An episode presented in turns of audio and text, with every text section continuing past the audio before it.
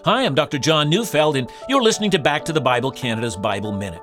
Matthew 1:18 says, "Now the birth of Jesus Christ took place in this way. When his mother Mary had been betrothed to Joseph, before they came together, she was found to be with child from the Holy Spirit." It's called a miracle. You can't look at the natural process of nature to explain this.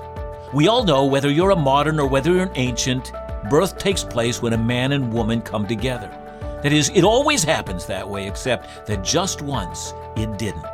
That's because just once God Himself stepped into the human race, was found clothed in human flesh, and for that reason, the birth of this child is unlike the birth of every other child. God has come to dwell among us. Try to take it in. Listen to Back to the Bible Canada each weekday on this station, where you can also find us online at backtothebible.ca.